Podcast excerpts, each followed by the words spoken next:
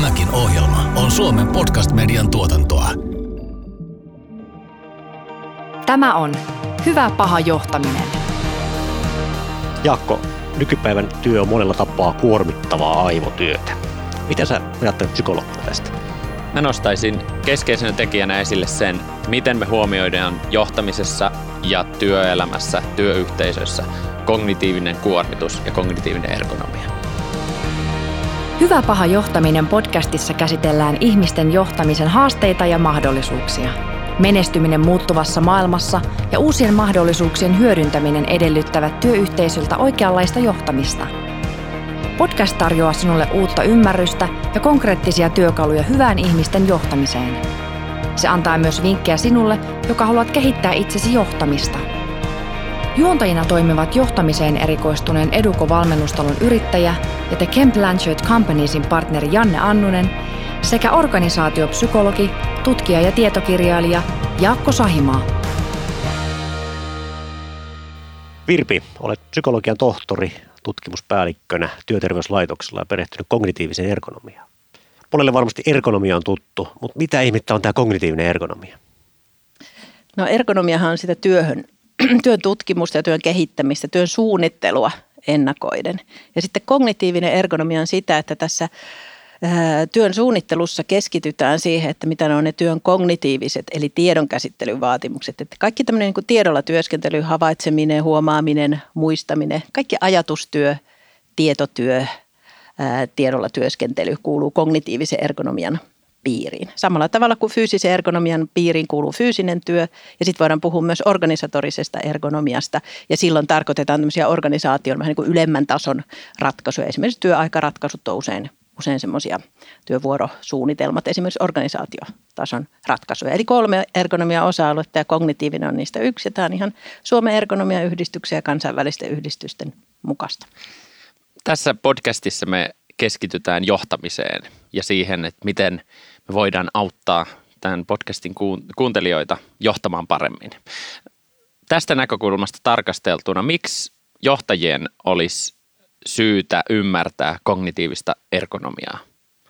No kognitiivinen ergonomia äh, vie sen johtajan aika lailla sen niin arjen työn, työhön kiinni. Eli se antaa todella hyvän ikkunan siihen, että mitä siellä työn arjessa tapahtuu. Ja sehän on taas ihan olennaista sen kannalta, että mitä, miten se työ sujuu ja kuinka tuloksellista se työ on. Jos ajatellaan ihan niin semmoista tehtävää suoriutumista siinä näkökulmassa työtä.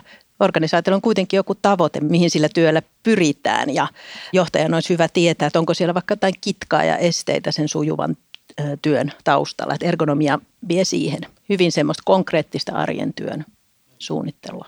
Tämä on hyvä niin kuin mielikuva ehkä tämmöinen, että se johtajan roolihan on potkea semmoisia kompastuskiviä siitä työyhteisön ja työntekijöiden niin kuin työntekemisen polulta.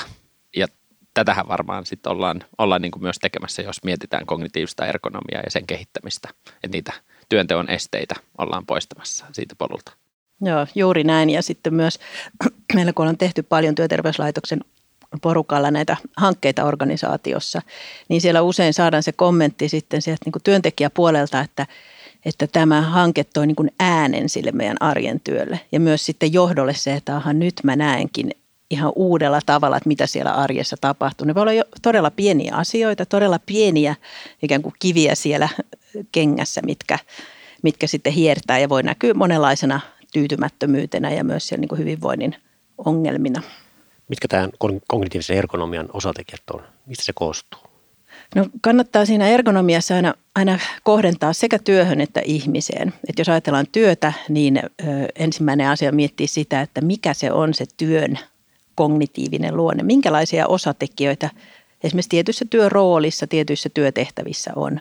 Ja siinä me ollaan lähdetty ihan kognitiivisen psykologian kymmenien vuosien tutkimustiedosta, että on valtavasti tietoa siitä, että minkälainen ihminen on ihan niin kuin lajityypillisesti käsittelemään tietoa. Meillä on, meillä on rajoituksia, meillä on kykyä ihan samalla tavalla kuin fyysisellä puolella. Meillä on korkeintaan kaksi kättä ja on järkevä tietysti, että, että työolot on semmoisia, että pärjätään kahdella kädellä tai sitten on joku apuväline, että pärjätään vaikka on vaan ne kaksi kättä, niin samalla tavalla sitten, sitten tässä kognitiivisen ergonomian puolella niin ymmärrettäisiin, että mitä se nyt meiltä vaatii. Joku tehtävä voi vaatia sitä, että me huomataan asioita, että se keskittyy vaikka semmoiseen. Meillä on paljon jokaisella semmoisia keskittymistä vaativia tehtäviä vai mitä. Meillä on paljon myös semmoisia tehtäviä, missä me yhdessä tehdään työtä. Niin kuin tässäkin tilanteessa, kun me pohditaan, että mitä johtajan pitäisi tietää kognitiivisesta ergonomiasta, niin mehän yhdessä tässä ideoidaan ja keskustellaan hyvin tämmöistä niin kuin muistia ja aikaisempaa tietoa vaativaa työtä. Eli se on se ensimmäinen asia.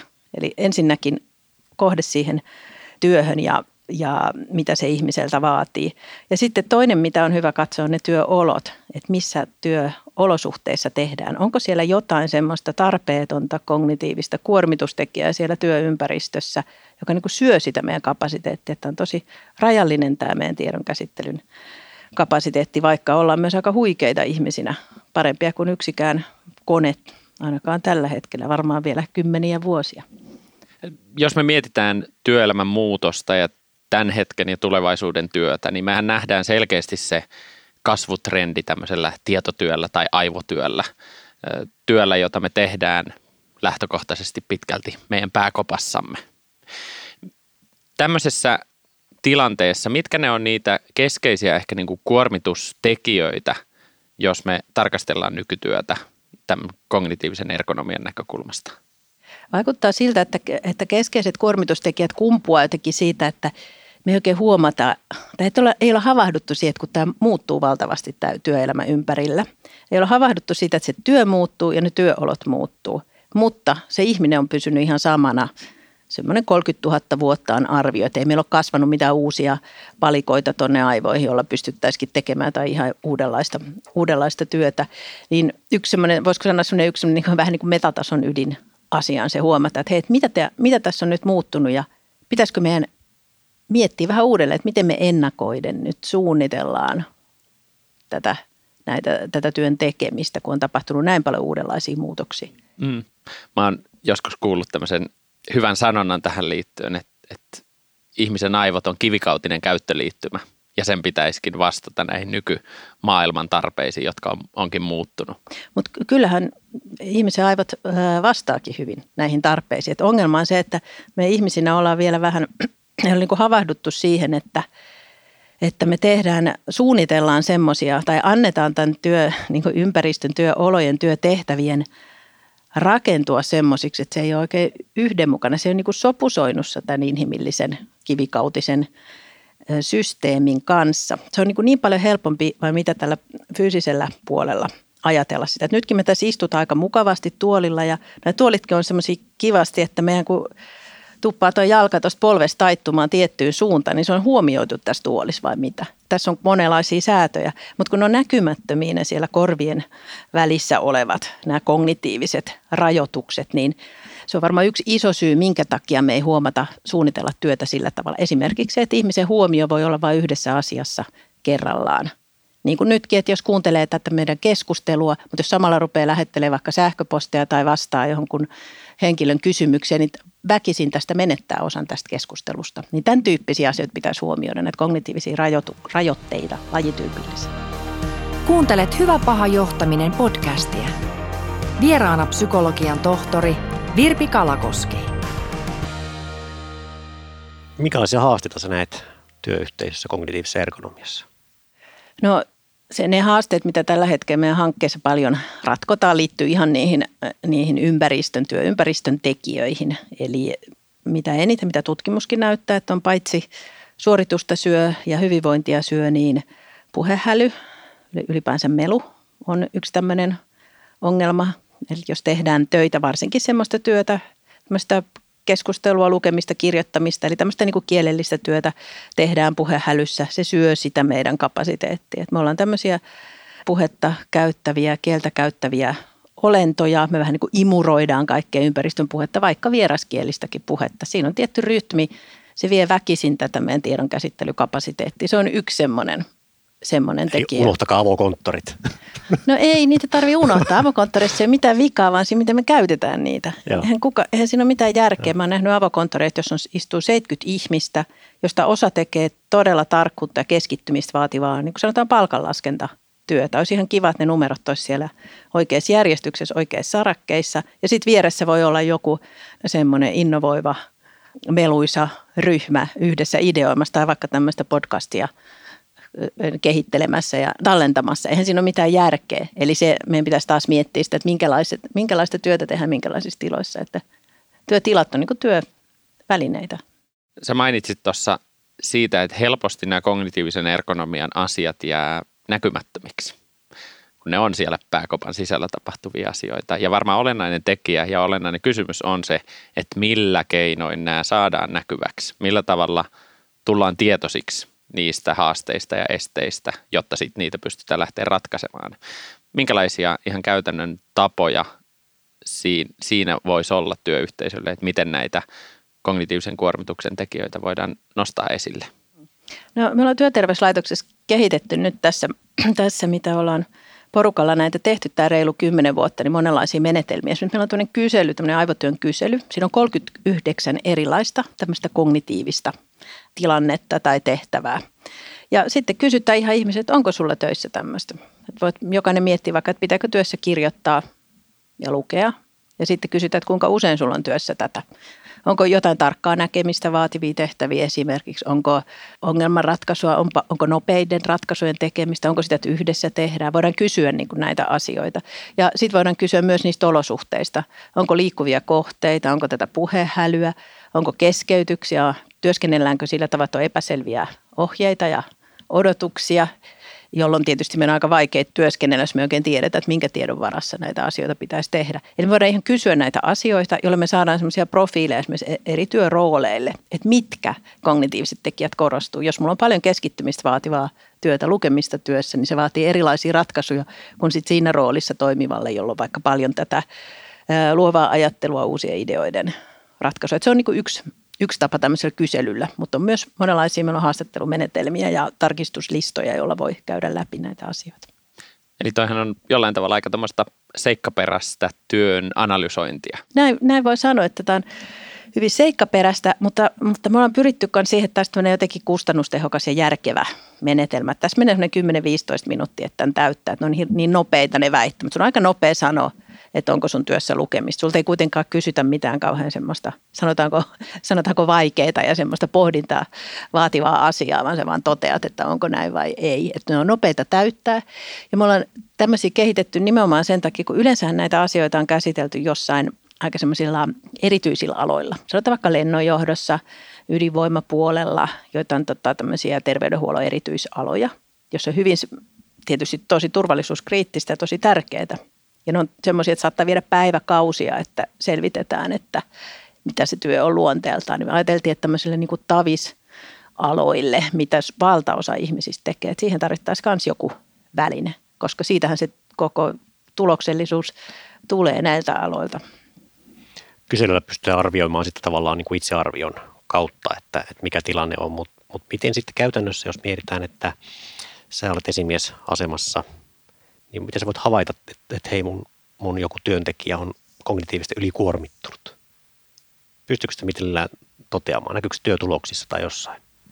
Niin, sitten tietysti kun ajattelet, että työn tulokseen voi vaikuttaa tosi moni tekijä, niin ehkä suoraan, jos se työtulos rupeaa heikkenemään, niin on vähän vaikea sanoa mitään taustalla, mutta ne tapaukset, mitä meille tulee yhteydenottoja, niin usein on, usein on tilanne, silloin kun menee aika pahaksi, niin tilanne on se, että johdosta herätään siihen, että nyt on jatkuvasti laskee tämmöiset niin työhyvinvointimittarit ja ihmiset valittaa, että on hirveästi keskeytyksiä ja hirveästi kuormitusta, eikä pääse saada oikein kiinni, että mitä tässä nyt voisi tehdä, mistä tässä on kyse, kun ei oikein niin kuin mitään semmoista selkeää ongelmaa. Että kyllä ne usein on tämmöisiä niin kuin tyypillisiä psykososiaalisen kuormituksen merkkejä ja oireita ilmassa, mutta mehän katsotaan näitä asioita niin kuin sen koko organisaation tasolla, että jos siellä rupeaa niin kuin iso joukko työntekijöitä tämmöistä asiaa tuomaan esiin, niin kyllä siinä olisi ihan hyvä lähteä miettimään, että voisiko, tarvitsisiko tehdä jotakin.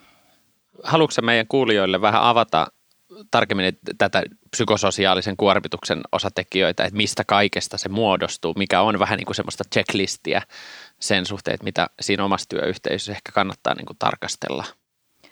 No, psykososiaalisen kuormitus on aika, aika laaja kenttä. Suosittelen tätä työsuojelu fi-sivustoa. Siellä on tosi laajasti käyty läpi. Siellä on muun muassa semmoinen ihan tätä vapaasti käytössä oleva tämmöinen kyselymenetelmä. Siinähän katsotaan siihen niin kuin työjärjestelyihin ja työvälineihin ja niihin sosiaalisiin suhteisiin ja työympäristöön liittyviä tekijöitä.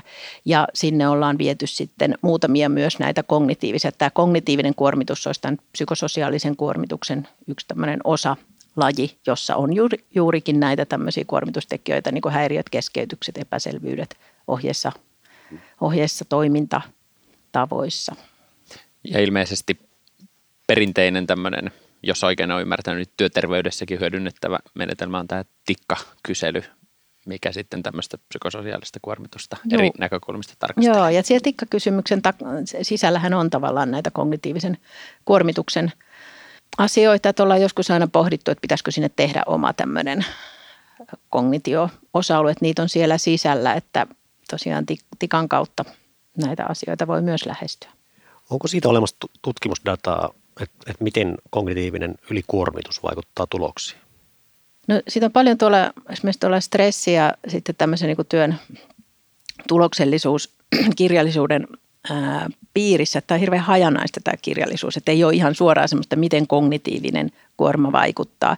Mutta esimerkiksi työn tuloksellisuudesta niin voidaan päätellä, jos lähdetään katsomaan niitä, niitä, sitä kirjallisuutta, jos tulosmuuttijana on tämmöiset kognitiiviset virheet. Että kuinka paljon tehdään muistivirheitä, paljon jää asioita huomaamatta, tapahtuu tämmöisiä toimintalipsahduksia. Tein jonkin, tuhosin jonkun tiedoston vahingossa tai hukkasin sen ja tämän tyyppisiä asioita. Nämähän on suoraan eikä olekin semmoista tuottavuus asiaa, niin sen tyyppisiä on katsottu ja huomattu, että tämmöiset niin kuin kognitiivisesti kuormittavat olosuhteet synnyttää tätä lisää näiden tämmöisten virheiden määrää. Ja sitten esimerkiksi tuotantopuolella niin se suoraan lisää myös työtapaturmien suhteellista osuutta, mikä on taas tietysti iso tämmöinen kustannuskysymys. Ja myös on tämmöisiä erilaisia itsearvioita siitä, että mikä on niin kuin mun oma semmoinen koettu tuloksellisuus. Sen tyyppisiä me ollaan jonkun verran kokeiltu, mutta se on hirveän vaikeaa tämmöisissä komplekseissa tietotyön, aivotyön ympäristöissä saada siitä kiinni. Sitä me vähän yritetään ja ollaan myös tota organisaatioiden kanssa yritetty saada sitä niin kuin dataa. Ja sepä olisikin kiehtovaa, saada sitä organisaatiokohtaista tulosdataa kytkettyä näihin. Tämä on varmaan jokaisen tutkijan semmoinen toive, että löytyisi hienoja tapoja, hyviä tapoja, millä siihen yksilö- ja organisaatiotason niin kuin tuottavuuteen päästäisiin selkeästi niin kuin tutkimuksellisesti kiinni ja pystyttäisiin näitä syy-seuraussuhteita niin kuin todentamaan. Mutta varmaan niin kuin meidänkin kuulijoiden osalta, johtajien osalta, jotka tuolla langoilla, langoilla on ja kuuntelee, niin herää se kysymys, että miksi näihin asioihin kannattaisi satsata? Miksi näihin kognitiivisen ergonomian asioihin ö, olisi syytä kiinnittää huomiota ja mikä on se ehkä niin kuin hinta, joka maksetaan, jos ei satsata. Mitä sä ajattelet? Miten sä voisit perustella johtajille, organisaatioiden johtajille, että miksi just teidän organisaatiossakin on tärkeää, että näihin asioihin kiinnitetään huomiota? No se on se ergonomia, se sujuva työ, jossa ei ole turhaa kitkaa, joka syö sitä työn sujuvuutta, eli sitä työn tulosta, niin se on, ajattelisin, kuvittelisin, että se on se, mikä johtoa kiinnostaa. Että kuitenkin se tulos, tulos on se keskeinen ja se on mun mielestä myös se ergonomian ydin. Että siitä sitten seuraa sitä hyvinvointia sen jälkeen, mutta kyllä se niin kuin ergonomian ydin on se, että saadaan se työ sujumaan.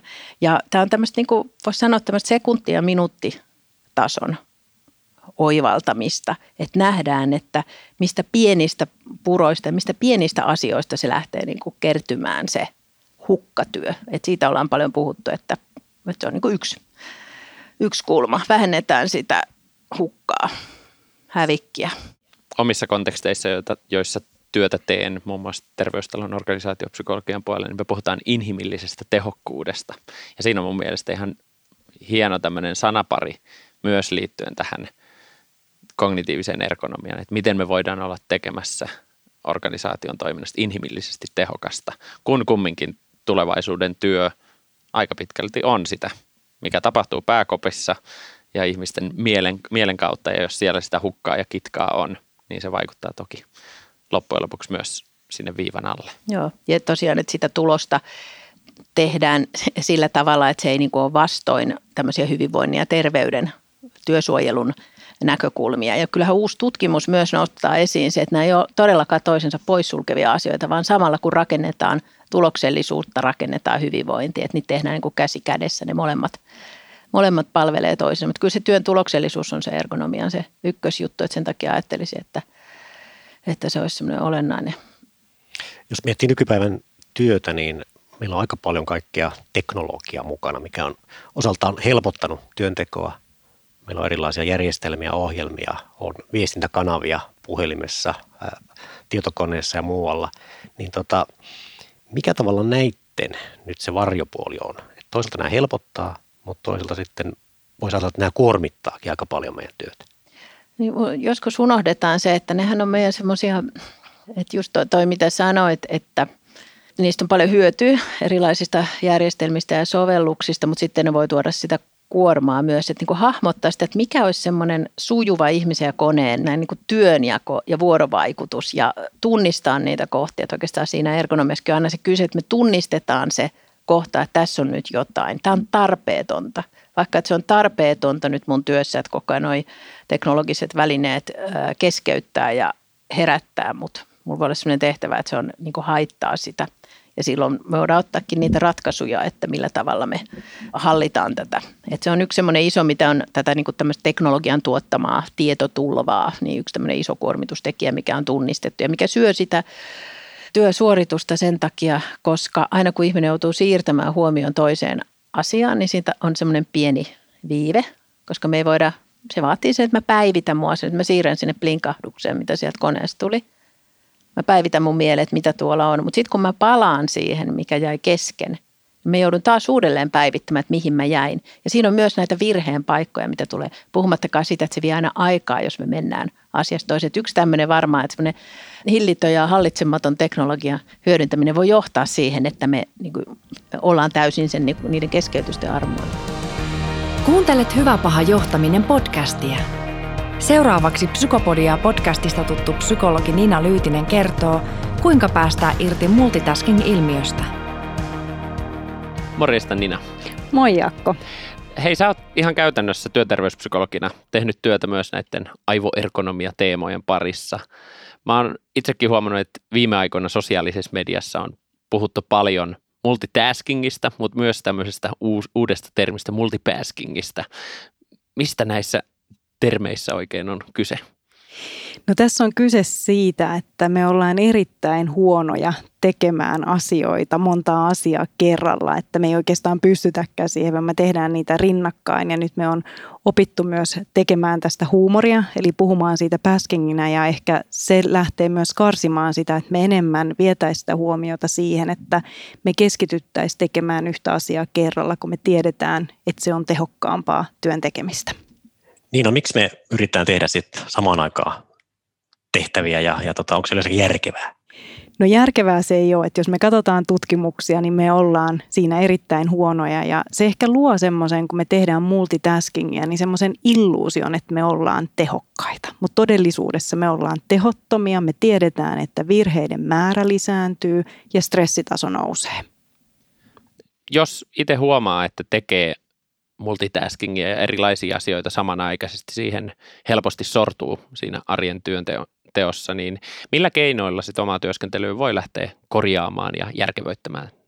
No ensinnäkin toi on musta tosi hyvä, että huomaa sen, että toimii näin ja, ja haluaa siihen muutosta. Niin silloin voi lähteä miettimään, että mistä mä lähden rakentaa sitä muutosta. Voi esimerkiksi tehdä sitä, että lähtee karsimaan sitä erilaista hälyä, poistaa sähköpostin hälytyksiä. Eli niitä asioita, mitkä voi keskeyttää sen työn. Eli puuttuu niihin ulkoiseen keskeytyksiin ja sitten myös huomioi sitä, että mitä ne mahdolliset sisäiset keskeytykset on, ne ajatukset, tunteet ja muut, mitä voi tulla siellä.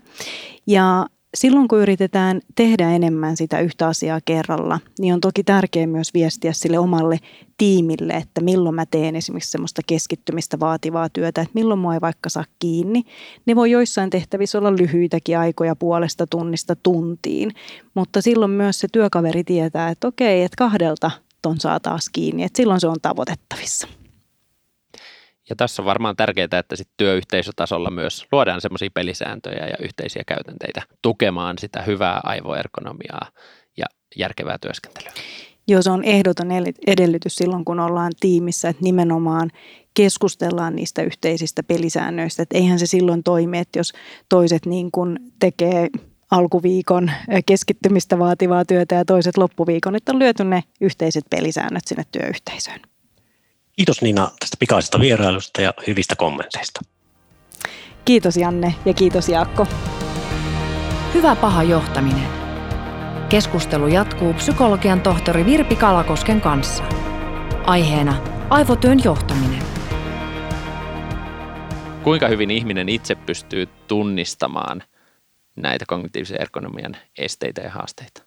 Ja tämä onkin hyvä kysymys, että ongelmahan on vähän siinä, kun meillä on kaikki täällä oman mielen sisällä. Meillä on aika paljon näitä subjektiivisia kokemuksia tai kaikki kokemukset aika toisia subjektiivisia. Meillä voi tuntua, että ei tämä asia mua häiritse ollenkaan. Ja työyhteisössä kuulee paljon sitä keskustelua, että ei tästä ole mitään ongelmaa. Tämä on ihan hyvä. Tämä on niin semmoinen mielipidekysymys ja makukysymys. Ja totta kai meillä on erilaisia tuntemuksia, mutta sitten jos me ihan mitataan, että kognitiivisen psykologian kaikki tutkimustulokset perustuu niihin mittaustuloksiin, me laitetaan ihmisiä tekemään eri tilanteissa erilaisia tehtäviä – ja katsotaan sitä suoritustasoa.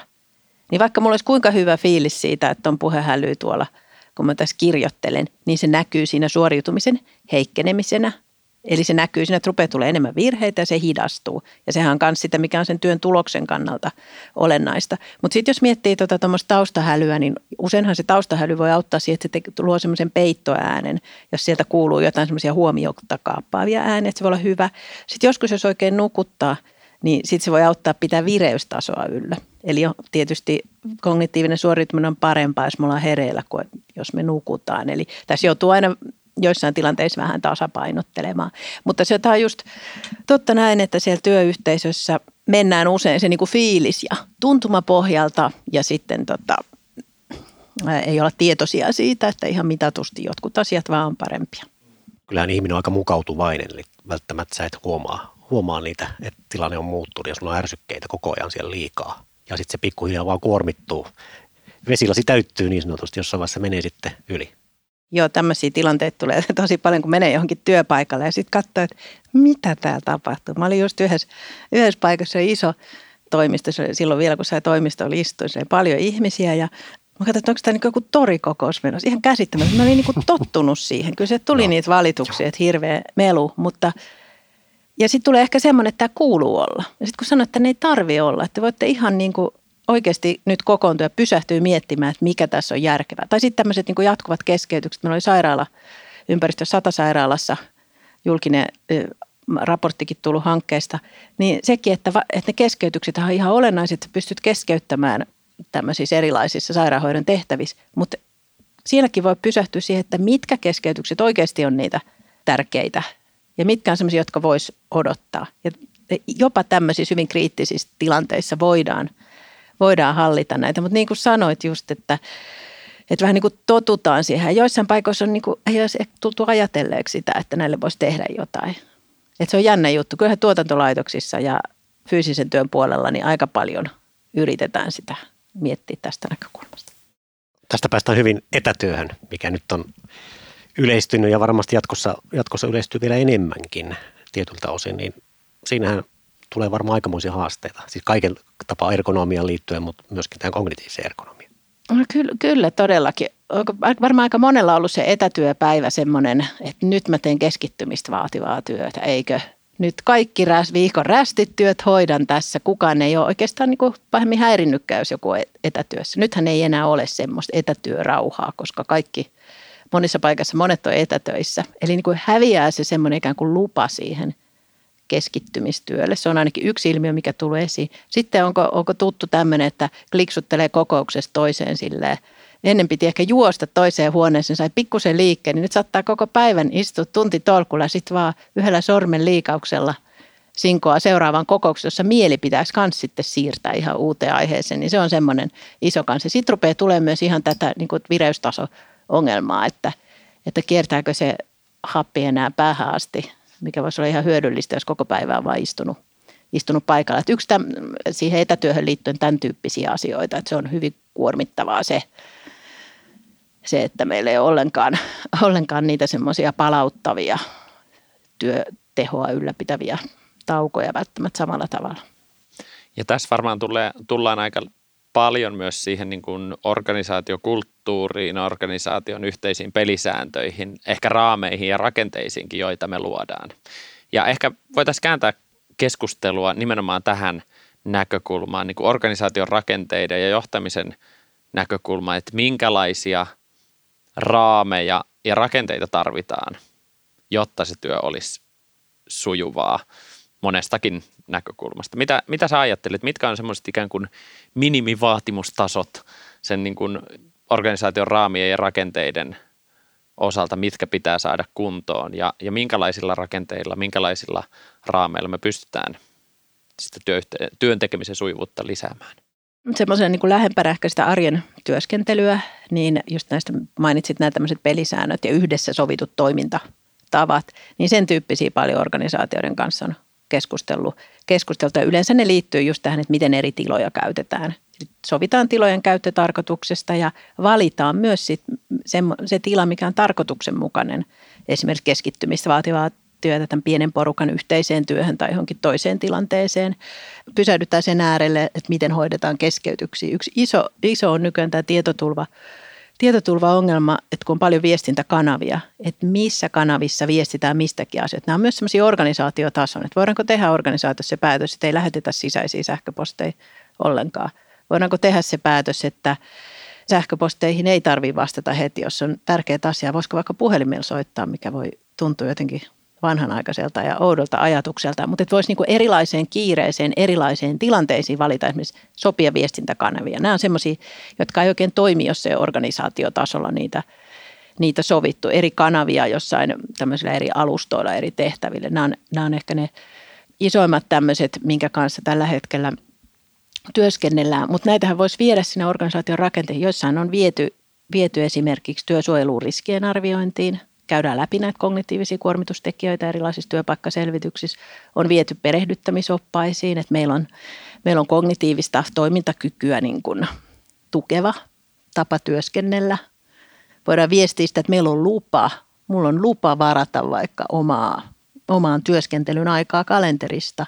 Me ollaan sovittu, että silloin kukaan ei häiritse. Jopa esihenkilöiden johtajien kohdalla joissa organisaatioissa on sovittu, että – että mulla on tämmöinen punaisen merkitty tunti, silloin kukaan ei tule. Että mulla on myös niitä keskittymistä vaativia tärkeitä ei-kiireellisiä töitä. Nehän jää jalkoihin, jos tätä ei ole. Ja tämmöisissä on saatu ihan hyvin tutkimuksissakin niin tuloksia. Hyvä vinkki kaikille. Mm. Ja tämä on hyvä esimerkki, että siinä on luotu ne rakenteet, että jokaisen ei tarvitse erikseen miettiä, että miten mä toimin, sehän on ihan hirveätä tuhlausta vai mitä, mitä, eihän me olla siellä sen takia töissä, että me mietitään, että mihin kanavaan mä laittaisin joku, joku viesti. Että sehän pitäisi olla semmoinen ihan automaattinen rutiini, eikä se varmaan hirveästi tuo kenellekään työniloa, että laitanko mä tämän Whatsappiin vai laitanko johonkin muuhun. Että no, että me tarvitaan tuommoiset, että se ihmisen taitava huippu suoriutuminen perustuu siihen, että rutiinit hoituu ja tämmöiset asiat on kunnossa ja sitten käytetään se kapasiteetti oikeasti siihen, niin kuin siihen työn sisällön tekemiseen ja sen kanssa toimimiseen. Tämä on Hyvä paha johtaminen. Vieraana psykologian tohtori Virpi Kalakoski. Mitä sä sanoisit johtajalle, joka nyt innostuu asiasta, että hei, nyt mä lähden selvittämään ensinnäkin tätä, tätä tilannetta omassa organisaatiossa, kehittää ennen kaikkea kognitiivista ergonomiaa, niin mikä se ensimmäinen steppi on? No kyllä se en, ensimmäinen steppi olisi se, että, että kannattaa niin selvittää, että minkälaista työtä meillä tehdään, minkälaiset olot tarvitaan ja missä on, on ne niin kuin pahimmat nyt tällä hetkellä ne ongelmakohdat ja myös ne voimavarakohdat. Et siinä esimerkiksi tässä meidän kyselyssä, kun kysytään näistä, että mitä, mitä työssä on, me sen jälkeen kysytään, että no onko tämä semmoista, joka kuormittaa vai semmoista, joka innostaa. Et jos tämmöisessä kyselyssä vaikka näkee, että teillä 90 prosenttia työntekijöistä nyt sanoo, että tämä asia kuormittaa, niin se on jo aika semmoinen vahva merkki niin organisaatiotasolla. Tämä ei ole nyt yksittäisen ihmisen – mielipide. Ja sitä paitsi tämä sattuukin olemaan vaikka semmoinen asia, mikä tutkimusten mukaan ei millään tavalla tee työtä, työtä edistä. Mutta toisaalta voi olla myös se, että nähdään, että tässä on tämmöisiä, että nämä isoja voimavaroja. Esimerkiksi uuden oppiminen, tietojen taito, jopa tietojärjestelmien haltuunotto on semmoisia, mitä tulee paljon tässä kyselyssä esiin. Voimavaratekijä, yhdessä tekeminen, luova ajattelu, ratkaisujen löytäminen uusiin – tilanteisiin, on semmoisia voimavaratekijöitä. Sitä voi myös katsoa ja niin kuin tunnistaa näitä. Että se olisi varmaan semmoinen ensimmäinen, antaa se ääni sille työntekijöille ja kuunnella. Että nehän on niitä työn asiantuntijoita. Niillä on ihan valtavasti hyviä ideoita, miten sitä työtä saisi sujumaan. Ja ne, mitä meille tulee vastaan, mulla on esimerkiksi sujuva aivotyön tietopankki on kanssa vapaasti tuolla työterveyslaitoksen sivulla, niin kerätty toimistotyön yhden tutkimushankkeen yhteydessä, toimistotyöstä tämmöisiä, niin ne on hirveän yksinkertaisia, ei maksa paljon, että ei ole nyt niin kuin kyllä rahasta kiinni, että saadaan asiat kuntoon. Että no niitä Mä en tiedä, onko se, kertokaapa te mulle, te mulle että onko se, että johdon näkökulmasta se voi joskus olla ihan niin kuin, niin kuin hullun kurisiakin. Esimerkiksi yhdessä organisaatiossa se ratkaisu, että iso ongelma oli se, että hankittiin oveen semmoinen vetolaite, että se vetää se automaattisesti kiinni, koska se muuten sieltä käytävät kuuluu hälyä ja se risoi ihan valtavasti ja tuli semmoista jatkuvaa, niin kuin aina jonkun piti mennä sulkea se ovi. Niin se voi johdon, johtajasta kuulostaa aika niin kuin, sanotaanko vaatimattomalta pyynnöltä ja mutta kuitenkin se ei välttämättä onnistu, jos siitä ei yhdessä keskustella ja saada läpi. Missä määrin nämä ratkaisut on tämmöisiä ikään kuin geneerisiä ja universaaleja, että me voidaan kopioida nämä mallit toisista organisaatioista, kuulla ne best practices mallit muualta ja missä määrin nämä on sitten jotain, mitä jokaisen organisaation pitää luoda niin kuin tyhjästä ihan oma mallinsa toimia näissä, meillä on nyt tällä hetkellä yli 11 000 vastaajaa, tuossa kysely, yli, yli 90 eri kyselytoteutus, siellä on aika paljon organisaatioita vielä enemmän kaikilta eri aloilta. Se on oikeastaan aika, aika jännä juttu, että ne on hyvin samoja ne ongelmat. Ne on nämä puhehäly, liikkuvat kohteet, tietotulva, epäselvyydet ohjeistuksessa, muistikuorma – tämän tyyppisiä asioita. Ja ratkaisu, niin ne päälinjat, miten niitä häiriöitä vähennetään, miten hallitaan keskeytyksiä, miten selkiytetään tätä tiedon, tieto- ja viesti tulvaa ja määrää ja helpotetaan löydettävät. Ne on tosi samanlaisia nämä niin yleisotsikot, mutta sitten jos me ollaan yritetty joskus lähteä siitä, että tässä valmis setti nyt näitä hyviä ratkaisuja, niin se ei, se ei vaan toimi, että kyllä ne pitää työntekijöiden saada ottaa haltuun ne ja miettiä, että miten tässä meidän – tilanteessa, koska ne työvaatimukset voi olla tosi erilaiset. Niitä pitää tuunata. Se, sekin on sitten semmoinen monet kokenut mielekkääksi sen, että siinä pääsee vaikuttamaan ja itse mieltämään ja ideoimaan, että miten meillä nyt toteutetaan vaikka tätä. Hyvä. Mitä sä Virpi haluaisit loppuun sanoa meidän kuuntelijoille tähän teemaan liittyen? Että mitä nyt johtajan kannattaisi tästä ottaa irti? Että kannattaa, kannattaa kuunnella sitä ääntä, mikä sieltä kuuluu sieltä ruohonjuuritasolta, että kyllä siellä on niin se paras osaaminen siitä, että mikä, mikä sujuu. Että ei ne, ei ne ole semmoista muutosvastarintaa ja turhaa kitinää, vaan kyllä se on merkki jostain, että nyt, nyt jotain on.